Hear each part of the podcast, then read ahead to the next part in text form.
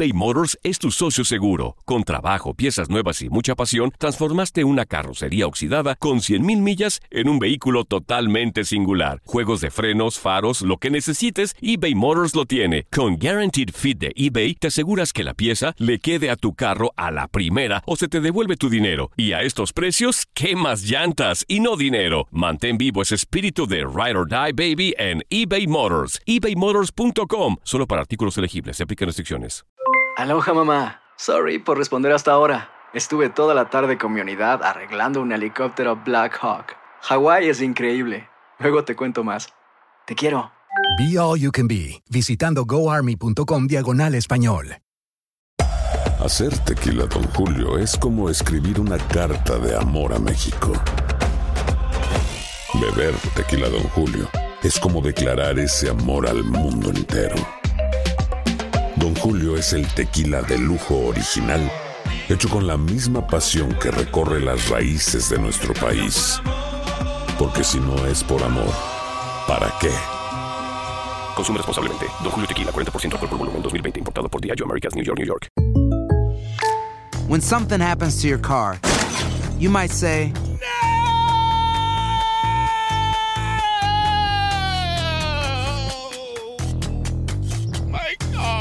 but what you really need to say is something that can actually help. Like a good neighbor, State Farm is there. And just like that, State Farm is there to help you file your claim right on the State Farm mobile app. So just remember, like a good neighbor, State Farm is there. State Farm, Bloomington, Illinois. Estamos entrando a la intimidad de cualquier equipo profesional, al lugar más sagrado para el deportista. Solo los protagonistas pueden entrar aquí.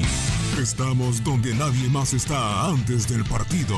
Univisión Deportes Radio te lleva a la intimidad del deporte. Iniciamos nuestra transmisión desde el vestidor. De lo íntimo a lo público. Vivimos tu pasión.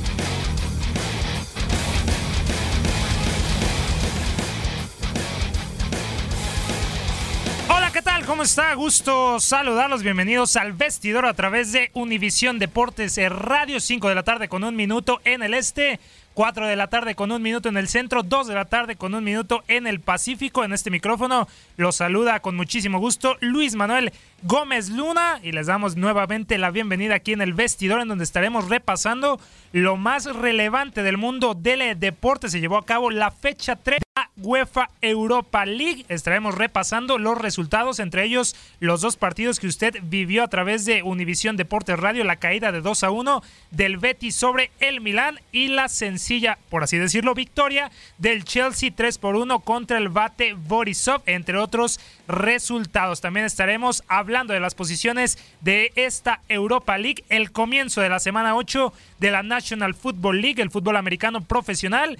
Ya es la mitad de la temporada regular de la NFL. Se va volando este gran eh, deporte. El emparrillado llega a la mitad de la campaña. Estaremos desglosando todo lo que será el inicio de este Thursday Night Football entre los Miami Dolphins contra los Houston Texans. Por si fuera poco, también estaremos platicando de lo que fue el segundo juego de la serie de la Serie Mundial, en donde los Boston Red Sox le pegaron nuevamente a los Ángeles Dodgers. Estaremos escuchando reacciones de Alex Cora, el manager de los Medias Rojas, y por supuesto estaremos platicando con nuestro compañero, el cubano favorito de todos, Luis Eduardo Quiñones, de todo lo que se suscitó el día de ayer, ayer en Fenway Park, y también este fin de semana se estará llevando a cabo el Gran Premio de México, la penúltima cita de un contrato de cinco años. Y estaremos platicando con Samuel Reyes, nuestro compañero de Televisa Deportes Network, quien se encuentra en el Autódromo Hermanos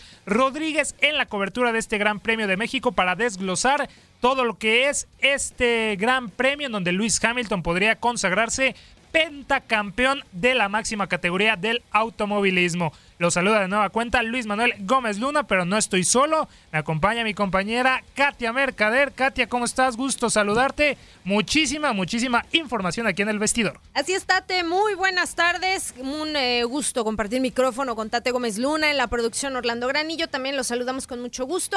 Y a todos nuestros amigos que hacen el favor de acompañarnos, de estar con nosotros. Como bien lo has anticipado, Tate, muchas cosas, mucho de qué eh, informar y comentar en esta tarde de jueves, porque bueno, Eh, hay, hay de verdad de todo para todos, así que los invitamos a que se queden por aquí la próxima hora en el vestidor y que se pongan en contacto. Tate. Sí, por supuesto. Gracias, eh, Katia, por saludar a Orlando Granillo. Se nos iba a molestar. Discúlpanos, Orlando. En la producción Orlando Granillo. Y sí, los invitamos a que nos sigan a través de nuestras redes sociales en Facebook e Instagram como Univisión Deportes Radio. También en Twitter, arroba Udeportes Radio. ¿Qué le pareció la jornada 3 de la UEFA Europa League? También todo lo que nos quiera comentar acerca de la Serie Mundial de la NFL, el básquetbol de la NBA y, por supuesto, la Fórmula 1 el WhatsApp 305-297-9697 y el teléfono en cabina para dejarnos un comentario, el 1-833-867-2346. Lo repetimos, 1-833-867-2346. También los invitamos a nuestro podcast audioboom.com. Ahí estaremos platicando. También escucharán a Gustavo Arturo Rivadeneira hablar de la NFL, por supuesto, el béisbol con Luis Eduardo Quiñones y ya también la NBA con su servidor Manuel Gómez Luna. También los invitamos a que nos sigan por las apps de Euforia Tuning y por supuesto Sirio Canal 467. Katia, tu cuenta de Twitter. Es lo único que nos falta, ¿verdad? Sí, Tate, claro, las lo único. personales. Arroba Katia Mercader. La tuya, Tate. arroba Luis Manuel G12 y le recordábamos el partido, el primer partido que usted vivió a través de Univisión Deportes Radio, la victoria del Real Betis contra el Milán y nosotros comenzamos de la mejor manera aquí en el vestidor. Univisión Deportes Radio. En su propio terreno, bien abre por izquierda a la incorporación de Junior Firpo, este número 20 que controla y que filtra el esférico con Giovanni Lo Celso, se mete, manda el centro, gol,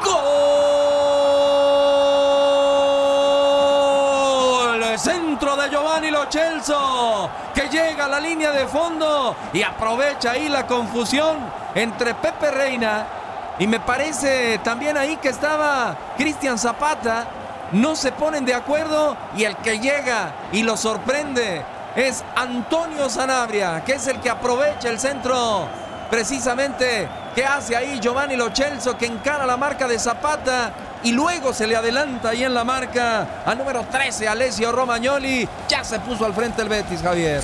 Ahí escuchamos eh, la narración del primer eh, gol eh, del Betis en pies de Tony Sanabria, el minuto 30 en un partido celebrado en el San Siro. Katia, tú estuviste en la transmisión. ¿Qué te pareció el Milán? Ya lo hablábamos en eh, ediciones anteriores del vestidor que le faltaba mucho al conjunto de Gennaro Gattuso. Sí, la verdad que sí, Tate. Mira, eh, el partido empezó eh, de ida y vuelta, empezó bien, pero después de ese primer gol, la verdad es que el Milan desapareció. O sea, desapareció, no generó juego, no generó ocasiones. Contrariamente, el Betis sí lo hizo.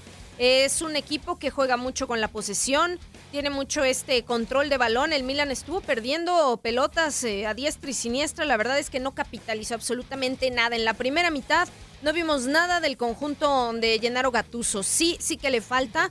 Personalmente creo que pudo haber eh, ingresado a Cutrone antes en el partido o por lo menos de titular de inicio para que acompañara a Higuaín ahí en la saga ofensiva, porque fue el hombre que finalmente le pone el único tanto al conjunto del Milán y que llega así a su tercer gol en Europa. Pero bueno, no lo hizo, no lo hizo y la verdad es que el Betis se apoderó de la pelota. Hay que darle el mérito aquí que se tiene, también que, que hizo un buen planteamiento y logró Sí. descifrar ¿eh? el tema ahí del Betis, porque no era fácil, o sea, mm, San Siro no es un escenario nada sencillo. Estos equipos tenían un antecedente de un choque hace 41 años, me parece, en el 77 ya lejanísimo. Eh, y, bueno, había sido victoria de igual manera del conjunto Betis. Este fue un partido de recopa. Entonces ahora lo vuelven a hacer. Claro, falta, falta la visita del Milan a este, al Benito Villamarín. Pero la verdad es que jugó bien. A mí me parece una victoria merecida para el cuadro bético, trabajada. Lo hicieron, supieron plantear un mejor fútbol y liquidaron el partido. El Milan despertó. Ya por ahí, de, después del gol de Cutrone, más o menos despertó, tuvo algunas pinceladas, pero perdieron la cabeza también. ¿eh? Hay una expulsión, una roja para Samu, Samu Castillejo, eh, una gresca ahí también por parte de Higuaín, en fin, ¿no? Situaciones que eh, son como fruto o producto de la desesperación. Nada más hay que confirmarlo, Katia. Andrés Guardado sigue tocado, no tuvo actividad en este partido. Ya estaremos también esperando el regreso del mexicano con el eh, Real eh, Betis, acciones del grupo F, también un partido directo por el primer lugar de este grupo. Ya lo estaremos eh, platicando, Katia, las posiciones de esta UEFA Europa League, pero sí perdió la cabeza el conjunto italiano. Y al minuto 55, Giovanni Lo Celso fue el hombre que puso el 2 a 1 definitivo. Escuchamos la narración de nuestro compañero Julio César Quintanilla. Y a su vez este con Carvalho, nuevamente Canales, afuera del área del Milan. Tres cuartos de cancha. Van más atrás con Aiza Mandi. Y Mandi buscaba Barragán. Parecía falta. Le queda la pelota. Giovanni Lochelso. ¡Un gol!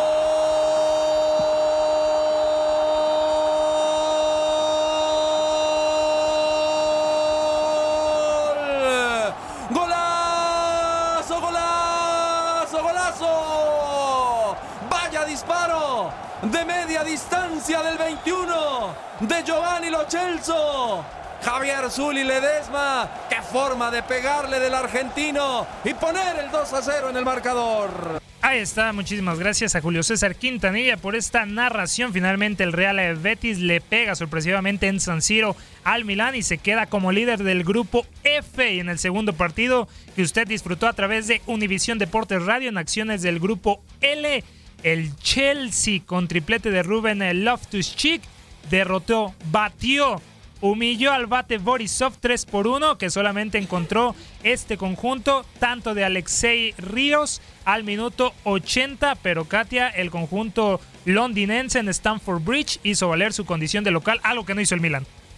De acuerdo. ¿eh? Y el Milan, eh, mira que pues sí, tenía prácticamente todo a su favor, porque aparte eh, era líder del grupo, cosa que ya le quitó el Betis, ¿no? Entonces queda ya el conjunto bético como como líder de, del grupo y ya le sigue entonces el Milan y después el conjunto del Olympiacos, que es el tercero. Pues sí, así es, el conjunto del Chelsea en el papel, Tate, pues no lo tenía tan complicado, hizo valer eh, la localía, como ya bien lo has dicho, y entonces fue Ruben Loftus-Cheek, que al minuto 2, 8 y 53 le da los tres goles al Chelsea. El bate solamente anotó por, por conducto de Ali Casey Reyes al minuto 79 y pues fue como que el, gol nada más así de consolación. Sí, de consolación, de honor nada más, pero hay que decirlo también, eh, Katia, es líder el Chelsea del grupo L, pero hay que ver el grupo, nueve puntos para eh, los de la Premier League, eh, tres ganados, ninguna derrota, ningún empate, con el Bate Borisov en su grupo, el PAOK FC y el Vidi FC, conjuntos que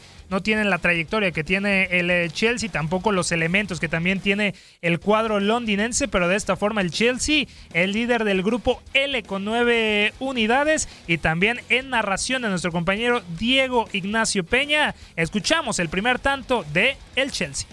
Siempre en Londres, primero en Arsenal desde los 16 años, después Barcelona y ahora con el Chelsea. En los más recientes años, Zapa Costa por el corredor de la derecha. Adiós al primero, va a tirar el centro Davide. El balón le queda Giroud. ¡Gol!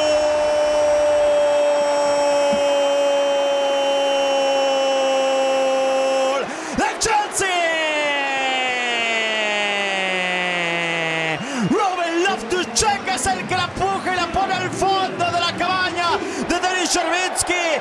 Gran jugada de David Zapacosta por el corredor de la derecha, linderos del área. El centro, la diagonal retrasada.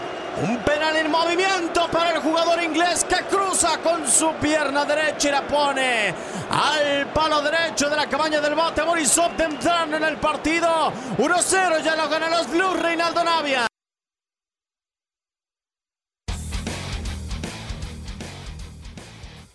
Pues escuchábamos la narración de Diego Peña después de este gol de Ruben Loftus-Cheek, que gracias a su tripleteo hat-trick le da el triunfo contundente al conjunto del Chelsea, al conjunto eh, de, Londres. Y bueno, vamos a escuchar a continuación también el tercer gol eh, del mismo jugador, pues Ruben Loftus-Cheek. Loftus-Cheek colocado, el impacto, golazo, golazo, golazo.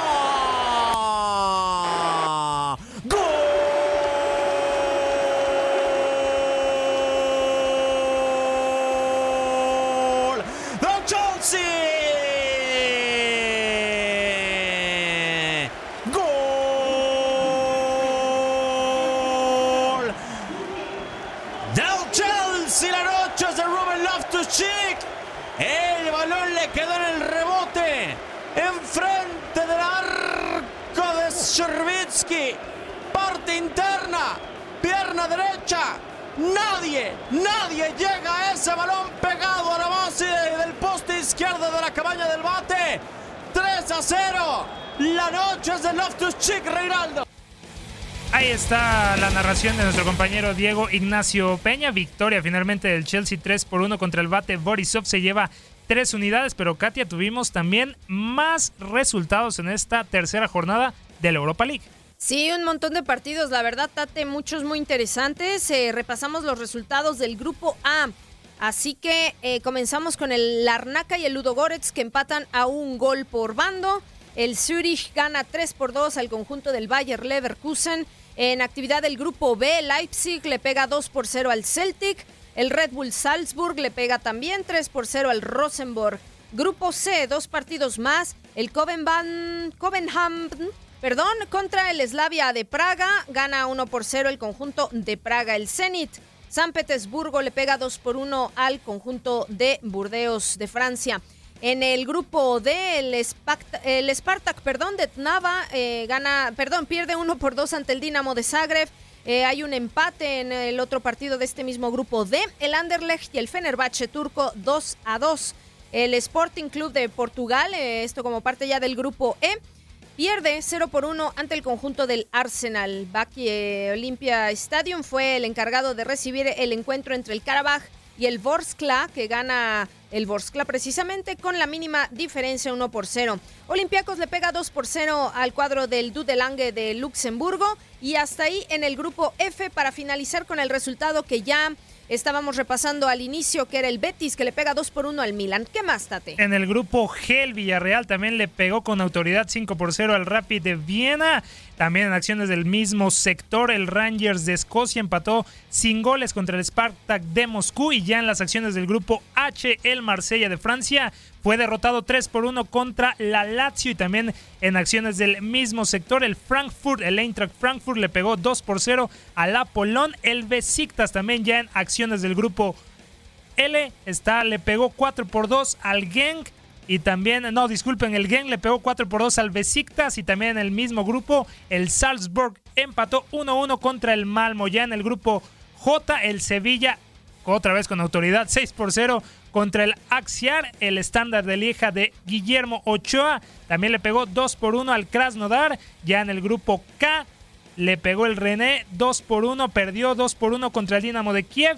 El Javlonek en acciones también del grupo K empató a 1 contra el Astana. Y ya en acciones del grupo L, el PAOK fue derrotado 2 por 1 contra el Vidi. En acciones que ya les habíamos comentado, el Chelsea en Stamford Bridge cerró las acciones también del sector L, derrotando 3 por 1 al Bate Borisov. Repasamos, eh, si quieres también, Katia los eh, grupos. En el grupo A, el Zurich está en primer lugar con nueve unidades. Le sigue el Bayer Leverkusen con seis. Ya está abajo el Larnaga y el Ludogorets. Por otra parte, en el grupo B tenemos al Salzburg. En el primer puesto con nueve puntos, ¿eh? tres victorias y nueve goles a favor. Le sigue Leipzig, también con eh, dos victorias y una derrota, seis puntos. Tercer puesto para el Celtic de Glasgow con tres puntos nada más. Y hasta abajo Rosenborg, cero unidades. En el grupo C, el Zenit de San Petersburgo está arriba con siete puntos, producto de dos victorias, un empate. Slavia Praga está en el segundo lugar con seis eh, puntos. Le sigue el Copenhague con eh, una victoria, un empate y una derrota con cuatro unidades. Ya hasta abajo el Bordeaux.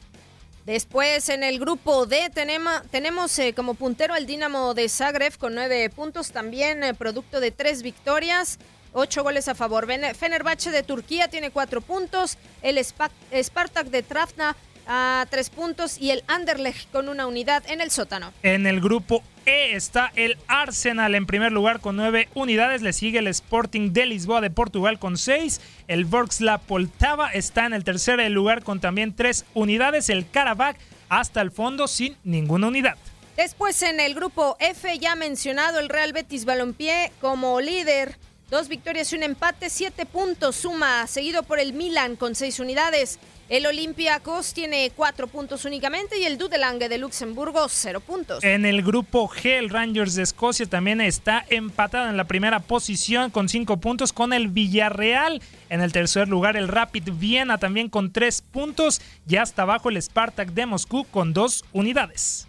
El grupo H presenta lo siguiente, el Eintracht Frankfurt como eh, líder con nueve puntos, el Lazio está con seis unidades en la segunda posición, Apollon Limassol y el Olympique de Marsella en tercer y cuarto puesto respectivamente con un gol, eh, digo un punto, perdón, únicamente por bando. El grupo I, el Gang, está en primer lugar con seis eh, puntos, el Malmo le sigue con cuatro, empatado contra el Salzburg y hasta el fondo el Besiktas de Turquía que no camina con solamente tres puntos. Grupo J, la situación está de la siguiente manera, con seis puntos encabezándolo y empatado también eh, con el estándar de Lieg está el Krasnodar, ambos suman seis unidades. La diferencia de goleo para el Krasnodar es uno y el estándar de Lieg tiene menos dos. El Sevilla está, a pesar de la abultada victoria del día, está en el tercer puesto con seis puntos, con una diferencia de más nueve goles. Eso, eh, pues bueno, puede ser bueno para el conjunto de Sevilla. El Beledilla Sport está en el último puesto con cero puntos. En el grupo K, el Astana está en primer lugar, empatado a cinco puntos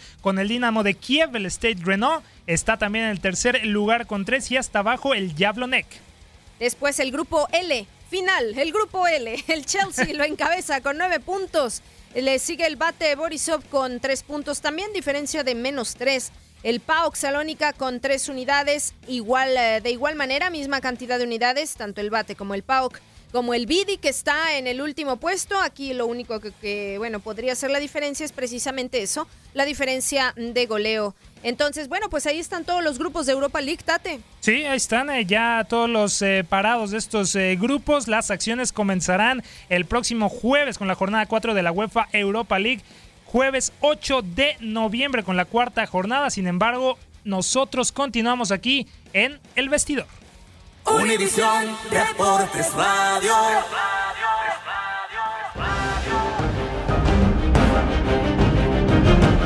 Finaliza el segundo cuarto, la primera mitad de la temporada de la NFL. En la ciudad espacial, arranca la semana 8 de la National Football League cuando los Delfines de Miami, de nueva cuenta comandados por Brock Osweiler, se metan a la casa de unos encendidos tejanos de Houston. Ambos equipos cuentan con la misma marca, cuatro victorias y tres derrotas. Sin embargo, los tejanos se encuentran en mejor momento. Y es que después de haber arrancado la temporada con récord de 0-3, los comandados por Deshaun Watson suman cuatro victorias en fila y son líderes del sur de la conferencia americana. Por su parte, los Delfines con el mismo récord en una temporada de altibajos son segundo lugar del este de la conferencia americana solo por debajo de los Patriotas de Nueva Inglaterra. Duelo que marcará el regreso de Brock Osweiler a Energy Stadium. En el 2015 el mariscal de campo surgido de Arizona State firmó un contrato de 72 millones de dólares, 37 de ellos garantizados, pero solo duró un año. Y es que tras malas actuaciones fue cambiado a los Browns de Cleveland. Ahora Osweiler, tras la lesión de Ryan Tannehill, tomará por tercer juego en fila los controles de la ofensiva de Miami. En sus dos partidos anteriores como titular ante Chicago y Detroit, lanzó cinco pases de anotación y fue interceptado en dos ocasiones. La defensiva de los Tejanos, encabezadas por J.J. Watt, ha sido una de las claves para el repunte de los dirigidos por Bill O'Brien. En los últimos tres partidos solamente han recibido 37 puntos en total. A la ofensiva de Sean Watson, ha lanzado en la temporada para 1937 yardas, 10 anotaciones. Sin embargo ha sido capturado en 26 ocasiones. Históricamente los Tejanos han dominado sin problema esta rivalidad, siete victorias y una sola derrota para Houston, aunque la última vez que se enfrentaron estos dos conjuntos fue en el 2015 y Miami se llevó el triunfo 44-26. Todo está listo para que se levante el telón de la semana 8 donde los Tejanos de Houston son claramente favoritos por 7 puntos en las casas de apuestas para llevarse la victoria sobre los Delfines de Miami. Para Univisión Deporte Radio, Gustavo Rivadeneira.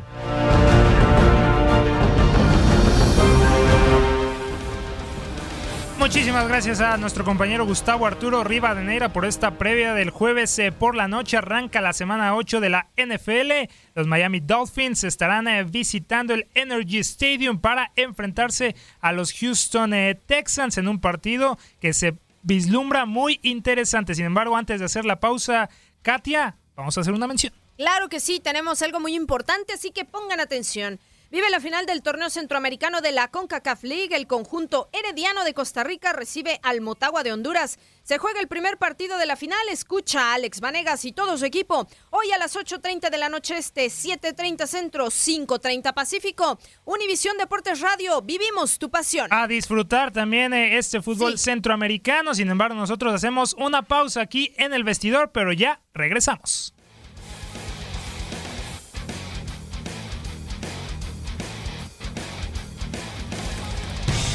Desde lo más íntimo del vestidor, hacemos una pausa para que el deportista tome un descanso. No te muevas, estamos en el vestidor. ¡Golazo! Metió el centro y llegó para pegarle y ponerla adentro. Por derecha va a llegar el centro. Fútbol Liga MX, Champions League, MLS, Copa MX, selecciones nacionales de Estados Unidos. En Univisión Deportes Radio, vivimos tu pasión repercusiones de lo que fue la victoria de Novak Djokovic y Naomi Osaka en el US Open, el último Grand Slam del año. Con el que hay que quitarnos el sombrero es con el señor Aaron Rodgers. Con una sola pierna le termina sacando el partido a los Osos de Chicago. Charles Leclerc llega a la escudería Ferrari la próxima campaña. El pulso del deporte, lunes a viernes, 5 de la tarde este, 4 centro, 2 pacífico, por Univisión Deportes Radio, la casa oficial de la UEFA.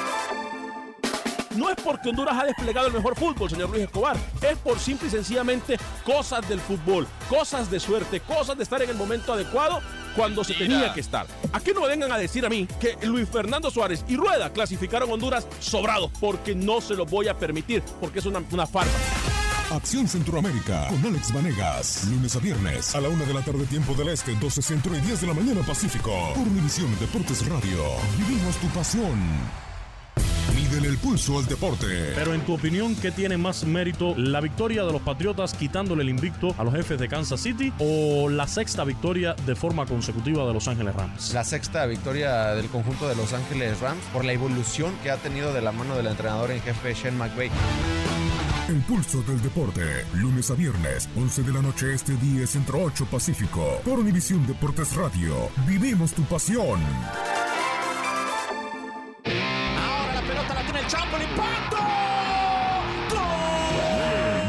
Tierra donde la vida no vale nada, el conjunto de León cierra la jornada 14 de la Liga MX recibiendo a la Puebla de la Franja. Nacho Ambriz y sus dirigidos quieren sacar los tres puntos sobre el equipo del profe Mesa. Próximo domingo, a las 9 de la noche este 8 Centro 6 Pacífico, Univisión Deportes Radio. Vivimos tu pasión. ¡Esmeralda! Conjunto de Hernán Cristante recibe a los Gallos Blancos del Querétaro. Los del Estado de México marchan sextos en la tabla general y buscan seguir subiendo. Los de Rafa Puente Jr. les quieren apagar el fuego en el infierno y alcanzarlos en puntos. Dentro del área la puede hacer crecer el tiro. ¡Golazo! Próximo domingo, a las 2 de la tarde este, una Centro 11 Pacífico. Vivimos tu pasión. ¡Red Toluca! Estás escuchando Univisión Deportes Radio.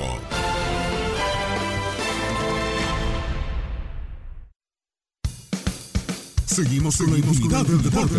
Desde el vestidor. Continuamos con toda la información exclusiva. 25 de octubre de 1968 será recordado como el día en que Vera Kasalavska terminó de enamorar al pueblo de México. Ese día la gimnasta checoslovaca consiguió cuatro medallas más, el oro en los ejercicios de piso con una rutina que acompañó con la música del jarabe tapatío, el oro en las barras asimétricas, el oro en salto de caballo y la plata en la viga de equilibrio, prueba ganada por la soviética Natalia Kuchinskaya. Durante la ceremonia de premiación de la viga de equilibrio, Vera bajó la cabeza cuando se entonaban las notas del himno de la URSS, en señal de protesta por la invasión soviética a Checoslovaquia. Vera, quien ya había conquistado el oro en el all-around individual y plata por equipos, culminó su participación con seis medallas en esta justa. And again she has turned her head to the right and down, just as she did at the last ceremony. This does not appear to be. En la natación, Roland Matis de Alemania Oriental repitió lo hecho en los 100 metros torso, ahora en los 200 torso, al llevarse el oro con 2 minutos 9 segundos y 6 centésimas, nuevo récord olímpico. La estadounidense Lillian Watson también implantó récord olímpico en la final de los 200 torso femenil con 2 minutos 24 segundos y 8 décimas. También Claudia Kolb de los Estados Unidos se llevó oro con récord olímpico en los 400 combinado individual para damas. Dejó la nueva marca en 5 minutos, 8 segundos y 5 décimas. El básquetbol sumó una medalla de oro más para Estados Unidos, tras derrotar en la final a Yugoslavia 65-50. La Unión Soviética se quedó con el bronce luego de vencer a Brasil 70-53. México se ubicó en la quinta posición. El soviético Iván Kisimov, montando a Ikor, ganó el oro en la prueba individual de adiestramiento en la equitación. Plata y bronce se fueron a Alemania Occidental con Josef Neckermann y Reiner Klimke y sus caballos Mariano y Dox respectivamente. En la prueba de adiestramiento por equipos, Alemania Occidental se llevó el oro, Unión Soviética la plata y Suiza el bronce. En esgrima, la prueba de espada por equipos fue ganada por Hungría, que superó a la Unión Soviética. Canotaje realizó todas sus finales. En C1 1000 metros varonil el triunfo fue para Tibor Tatay de Hungría. El C2 1000 metros fue para la pareja rumana de Iván Pasaychin y Sergei Kovalyov. El K1 1000 metros fue para Mihaly S de Hungría. El K2 1000 metros se lo llevaron los soviéticos Alexander Chaparenko y Volodymyr Morozov. Noruega se colgó el oro en el K4 a 1000 metros. En las damas, Lyudmila Pinayeva, de la Unión Soviética, se llevó el oro en el K1 a 500 metros, mientras que el K2 a 500 metros fue para Roswitha Eser y Annemari Zimmermann de Alemania Occidental. Yugoslavia derrotó a la Unión Soviética 13 a 11 en la final de polo acuático para adjudicarse la medalla de oro. El bronce fue para Hungría, que superó a Italia 9-4.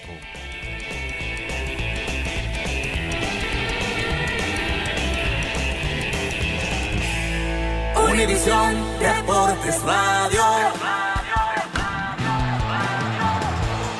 Y con toda la actitud continuamos aquí en el vestidor a través de Univisión Deportes eh, Radio. Les recordamos nuestras vías de interacción en Facebook e Instagram como Univisión Deportes Radio, en Twitter arroba U Deportes eh, Radio. Katia, tu cuenta de Twitter. Claro que sí, arroba Katia Mercader. Ahí nos leemos. De la de su servidor, arroba Luis Manuel eh, G12, el podcast lo corregimos.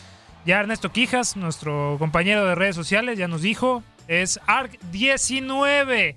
Ahí estamos y saludamos, por supuesto, el Facebook Live de Katia. Estamos en Univisión Deportes Radio, en nuestro Facebook, totalmente en vivo para concluir esta hora con todo lo mejor de la información deportiva. Y es momento de entrar al montículo porque el día de ayer se jugó el segundo juego de la serie de la Serie Mundial, el clásico de otoño entre los Boston Red Sox contra Los Ángeles Dodgers, nuevamente en Fenway Park y el resultado inmejorable, como no, los Boston Red Sox derrotaron 4 por 2 a los Dodgers y estarán viajando para que el día de mañana estén midiéndose en el tercer partido de la serie en Dodgers Stadium.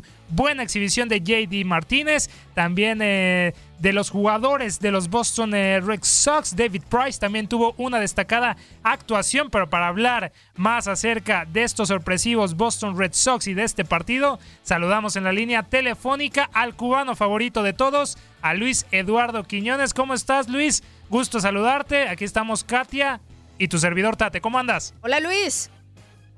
Hola Tate, muy buenas tardes. Hola Katia, saludos para ti, para todo el equipo del vestidor, también para nuestro productor Orlando Granillo. Y sí, efectivamente, la serie mundial 2 a 0 a favor de los Medias Rojas de Boston.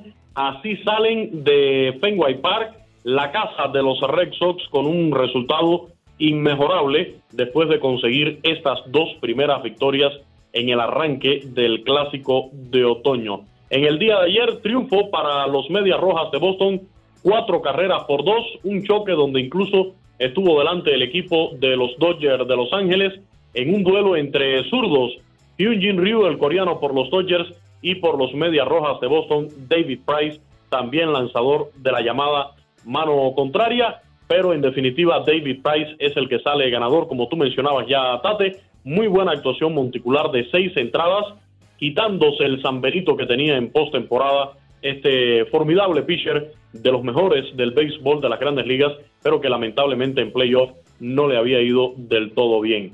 Logra la victoria ayer también el equipo de los Medias Rojas de Boston gracias a una ofensiva muy oportuna que incluyó un hit en el quinto inning del cubano Julio Daniel Martínez, JD Martínez, para definir este encuentro cuando estaba empatado a dos carreras en el quinto capítulo. JD Martínez con ese indiscutible impulsa dos anotaciones que son las que ponen el marcador definitivo de 4 por 2. Se están trasladando hoy un largo viaje desde Boston a la ciudad de Los Ángeles eh, para mañana continuar esta serie mundial con el tercer enfrentamiento en Dodger Stadium, 8 con 9 minutos, tiempo del este, 7 con 9 del centro, 5 9 horario del Pacífico, con transmisión de Univisión Deportes Radio en la ciudad de Los Ángeles por KTNQ, la 1020 de AM.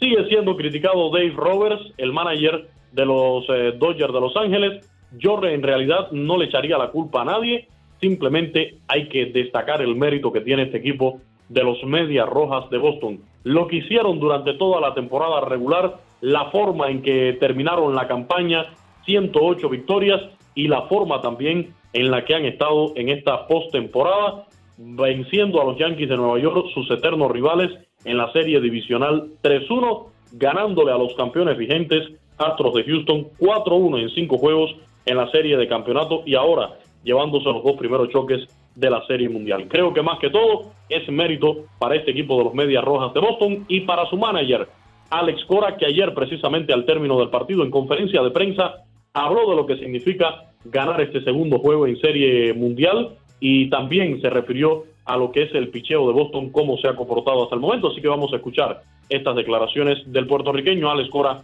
manager de los Red Sox. No, que lo único que tenemos asegurado es que si no nos sale las cosas bien en Los Ángeles, tenemos un juego 6 aquí. Eso es lo único que tenemos ahora mismo. Atacamos la zona de strike de la manera que lo habíamos planeado antes del juego. Utilizó la parte de adentro del plato contra los derechos, buen cambio y, los mantuvo en control. Tuvo bases llenas sin out, solamente anotaron una carrera. Ah, hizo, hizo tremendo trabajo. El bullpen, excelente. Eh, han hecho el trabajo en octubre. Hemos utilizado distintos lanzadores y todos han hecho el trabajo, así que sumamente contento con el trabajo que hicieron.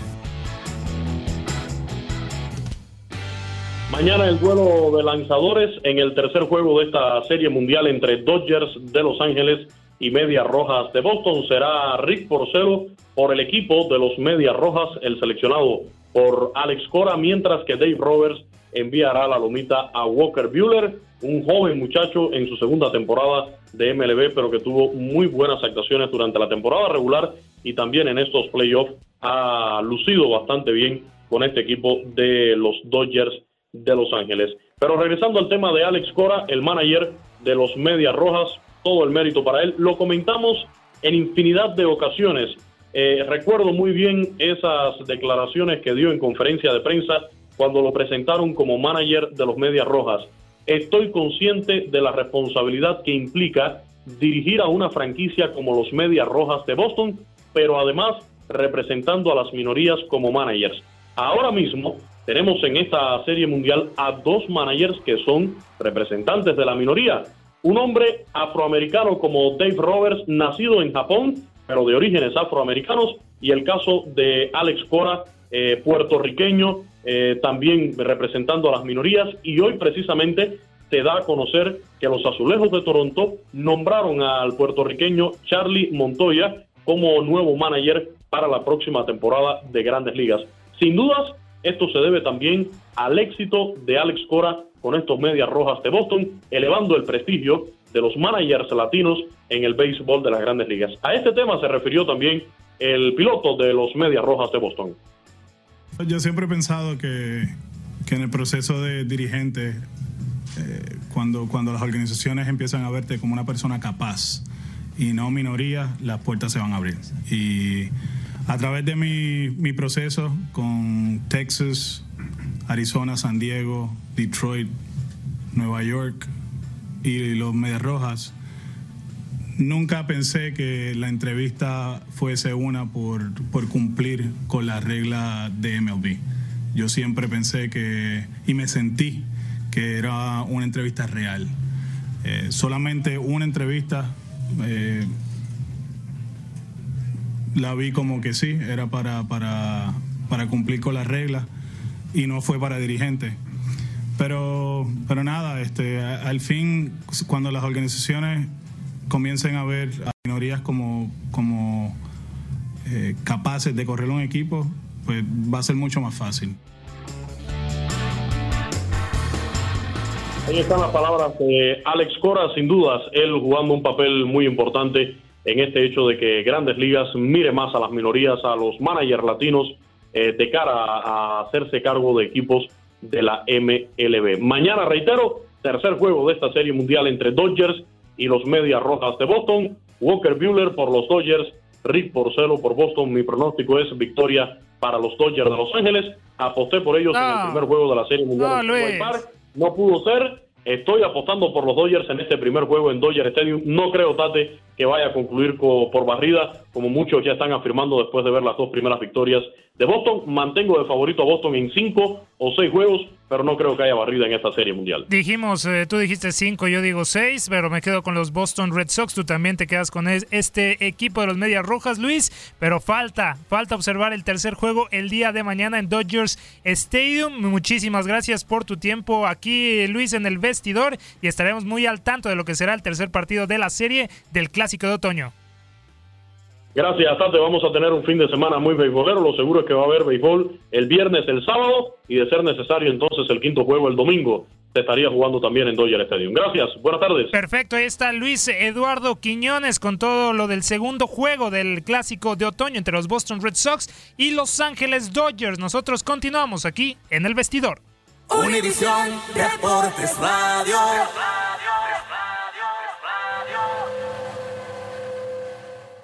Entramos al deporte motor porque este fin de semana se estará disputando el Gran Premio de México en donde Luis Hamilton podría sumar el quinto campeonato en la carrera del británico Luis eh, Hamilton y también mucha atención en lo que podría hacer Sergio Checo Pérez con su escudería Rising Point Force India, pero quien está en toda esta cobertura del Gran Premio de México es nuestro compañero de Televisa Deportes Network, Samuel Reyes, a quien tenemos en la vía telefónica. Sam, ¿cómo estás? Gusto saludarte. Ya está con nosotros el Gran Premio de México nuevamente. ¿Cómo estás? En efecto, fantástico saludarte, mi estimado, y la verdad es que qué decir, en este momento en el paddock la gente ya está empezando a caminar, los pilotos ya llegaron, hoy es día de medios y prácticamente todo el mundo va a poder practicar con los pilotos de los que se vengan este fin de semana. Lo importante es que ayer en la tarde platicamos con Kimi Raikkonen al respecto de lo que esperaba para esta competencia y ha dicho que no saben cómo va a estar porque hay un par de frentes fríos que podrían pegar y afectar directamente la competencia en el Gran Premio de México, por lo que tendrán que ver cómo va el viernes para ver la información, cómo irá el sábado y cómo estarán viendo el clima, porque si llega a llover esto podría cambiar, cambiar muchísimo las cosas. ¿Quién tendría ventaja en la lluvia? Bueno, pues en este caso, hablando de Sebastián Vettel y de Lewis Hamilton, sería justamente el piloto inglés el que tendría mayor ventaja sobre la pista mojada. Y hablando del resto, bueno, pues Checo Pérez también tendría un punto a favor en ese sentido. Así que estamos esperando que sea un gran evento. Y por lo pronto, ahorita ya se vive la fiesta, porque en este momento Checo Pérez ya está en la barbería que está instalada en el centro de este paddock. Y donde, bueno, pues naturalmente los medios están pues prácticamente volando encima porque están buscando una imagen una declaración y por supuesto nosotros también aquí estamos muy cerca para tratar de hablar con el piloto mexicano, mi estimado. Sí, sí, sí, también eh, ya habló en conferencia de prensa y dijo eso mismo lo que nos dices, eh, Samuel, que espera la lluvia porque eso le podría ayudar en la, en la carrera del próximo domingo. Preguntarte, Sam, en cuestión de la afición, nos dices que se vive un gran momento en el Gran Premio de México. El boletaje, como ya es costumbre, ya se agotó, me imagino. En efecto, ya el boletaje se anunció por parte de los organizadores está agotado y bueno, pues la verdad es que Kimi Raikkonen, por ejemplo, uno de los pilotos de Ferrari ha dicho que le gusta mucho venir a México por lo difícil que es el trazado, porque es muy técnico, pero sabe también que la gente es mucho más cercana a la pista, está mucho más cercana a la competencia, a la carrera misma, más que simplemente al evento. Por lo tanto, esto podría ayudar también a que el Gran Premio de México se pueda mantener en México por mucho tiempo más, así que nosotros estamos esperando que entre las autoridades tanto de la capital de la República como las autoridades federales están interesados en continuar porque el próximo año sería la última carrera de las cinco que están pactadas para esta tercera época de la Fórmula 1, que mucha gente espera que pueda ampliarse muchos años más. Hablaba Sergio Pérez en esa conferencia de prensa de eso mismo, Sam, eh, de este penúltima cita del Gran Premio de México. El próximo año será la última de ese contrato de cinco años y él se mostraba confiado, seguro de que se podría ampliar eh, el Gran Premio de México. ¿Ves esta posibilidad ya con el nuevo gobierno, con el todo lo que se sabe del Gran Premio de México, los trabajos que se hacen, las ganancias? ¿Crees que hay, hay algún problema en renovar el Gran Premio de México? Híjole, la verdad es que hay personas que están preocupadas por esta situación porque en algún momento Ana Gabriela Guevara dio una declaración acerca de que tendrían que revisarlo porque era un gasto muy grande. Pero al mismo tiempo me parece que ella no tenía los números en la mano, porque lo que sí hemos visto es que desde que el Gran Premio de México está en nuestro país, ha dejado una derrama de aproximadamente 1.500 millones de dólares solamente en el fin de semana del Gran Premio. Y tan ha funcionado que la Secretaría de Turismo, a través de su marca México, ha puesto, por supuesto, dinero en la inversión para tener el retorno justamente por la hotelería, por la gastronomía y por todo lo que se hace, dando incluso trabajos temporales para la gente que viene a trabajar para el Gran Premio de México. Me parece que este es un tema que se tiene que estudiar muy bien, que se tiene que hablar a fondo y que, por supuesto, sí deja primero la oportunidad de ver que México ha regresado al top 10 como uno de los países más visitados del mundo y en eso, por supuesto, la Fórmula 1 tiene mucho que ver. Tanto la Fórmula 1 como la Fórmula E, todo este tipo de eventos hacen que México se vea en el extranjero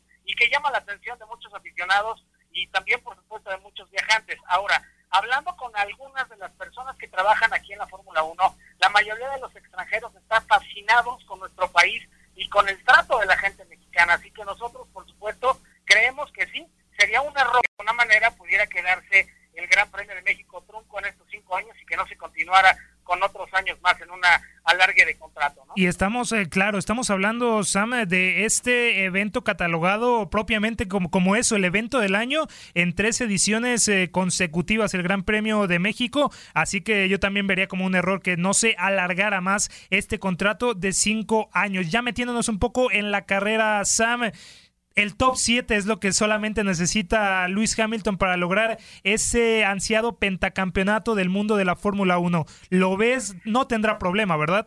Eh, bueno, la verdad es que me encantaría decirte que no hay problema y que ya está todo escrito, pero la verdad sea dicha es que todo puede pasar en la Fórmula 1. El año pasado también Luis Hamilton venía con esa posibilidad de ser séptimo y coronarse sin problema, y en la curva 1 se pega directamente con Sebastián Vettel.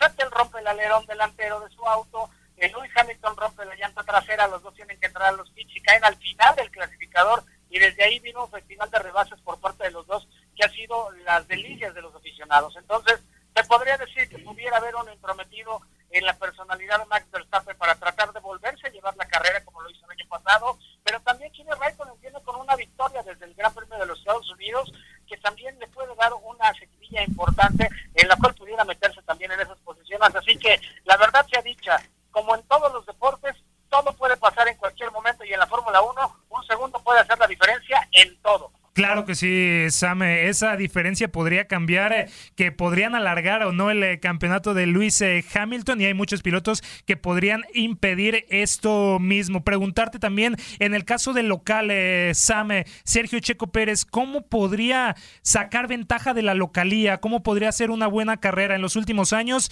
ha entrado en el top 10, pero no pasando más allá del sexto lugar. ¿Cómo podría aprovechar la localidad Sergio Checo Pérez y ahí soñar? ¿Por qué no de un podio, dentro de un podio y repetir ese tercer puesto que tuvo también en el Gran Premio de Azerbaiyán? Bueno, la verdad es que lo que dices es algo complicado por muchas razones. La primera y la más difícil.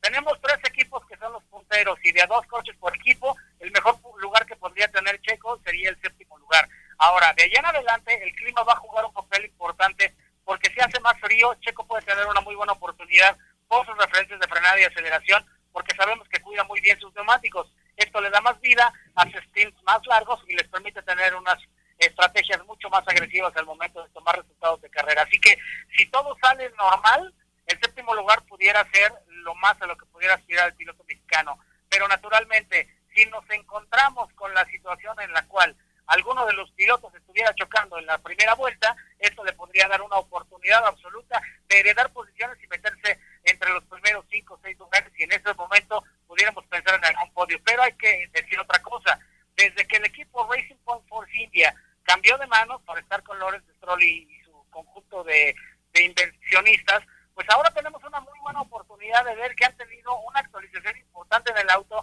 y que han estado empezando a dar buenos resultados a pesar de que acaban de llegar naturalmente a la Fórmula 1 con esta nueva marca, pues de todas maneras están dentro de los primeros lugares eh, pues, del clasificador de constructores y que también, bueno, pues el mismo Checo está peleando el octavo sitio directamente con Nico Hulkenberg, con el que estaba eh, pues empatado hasta la semana pasada y con Kevin Magnussen. Después de la descalificación de Kevin, solamente quedaron los puntos con los cuales Nico Hulkenberg pudo adelantarse un poquito, pero Checo tiene una buena oportunidad de seguir sumando en el clasificador y en una de esas un poquito de suerte que tenga este fin de semana y le pudiera dar podio.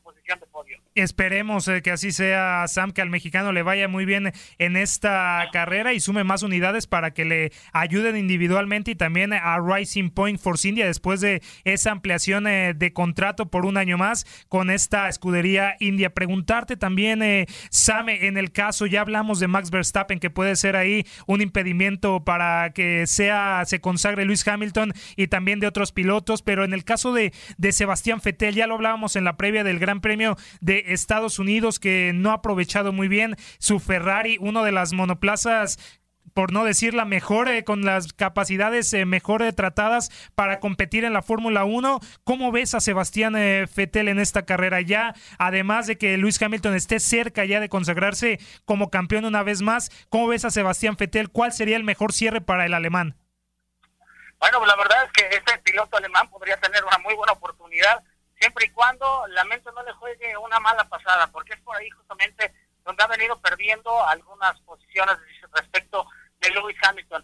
Y la verdad es que hay que decirlo, en este momento tenemos a Sebastián Vettel llegando justamente al pit de Ferrari, no está hablando con los medios, pero en este momento lo estoy viendo tranquilo, relajado, platicando y sonriente, y esto pudiera ser un indicativo de que ellos tienen ya la oportunidad de tener eh, pues un adelantamiento, pero sí, se le ve muy sonriente y una de dos, o pudiera ser que estuviera ya resignado, o más bien que tiene la oportunidad de una actualización que le pudiera dar una buena posibilidad. Eso sí, déjame decirte una cosa, como siempre los ves informados y en el coche, se ven de una manera, pero una vez que ellos están de short y de playera prácticamente suelta, se ven totalmente diferentes y muchísimo más eh, pues afables con la gente y también en este momento ya está llegando Checo Pérez, el piloto mexicano justamente al evento que tiene en la barbería.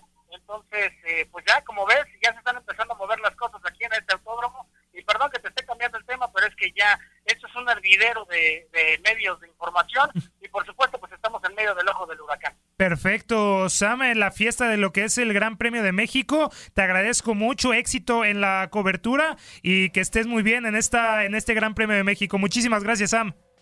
Con mucho gusto, amigos. Estamos pendientes cuando gusten. Ahí está Samuel Reyes, compañero de TDN, con la cobertura del Gran Premio de México. Nosotros continuamos aquí en Univisión Deportes Radio. Univisión Deportes Radio. Y arranca la jornada 14 de la Liga MX. El conjunto campeón recibe a los Rayados de Monterrey desde el territorio TCM. Los dirigidos por Chava Reyes Jr. quieren seguir en los primeros lugares de la tabla general. Mañana a las 7.30 de la tarde, tiempo del este, a las 6.30 centro y a las 4.30 Pacífico por Univisión Deportes Radio. Nos despedimos, gracias Katia. Gracias Tati, hasta pronto. Hasta la próxima, nos despedimos de aquí en el vestidor.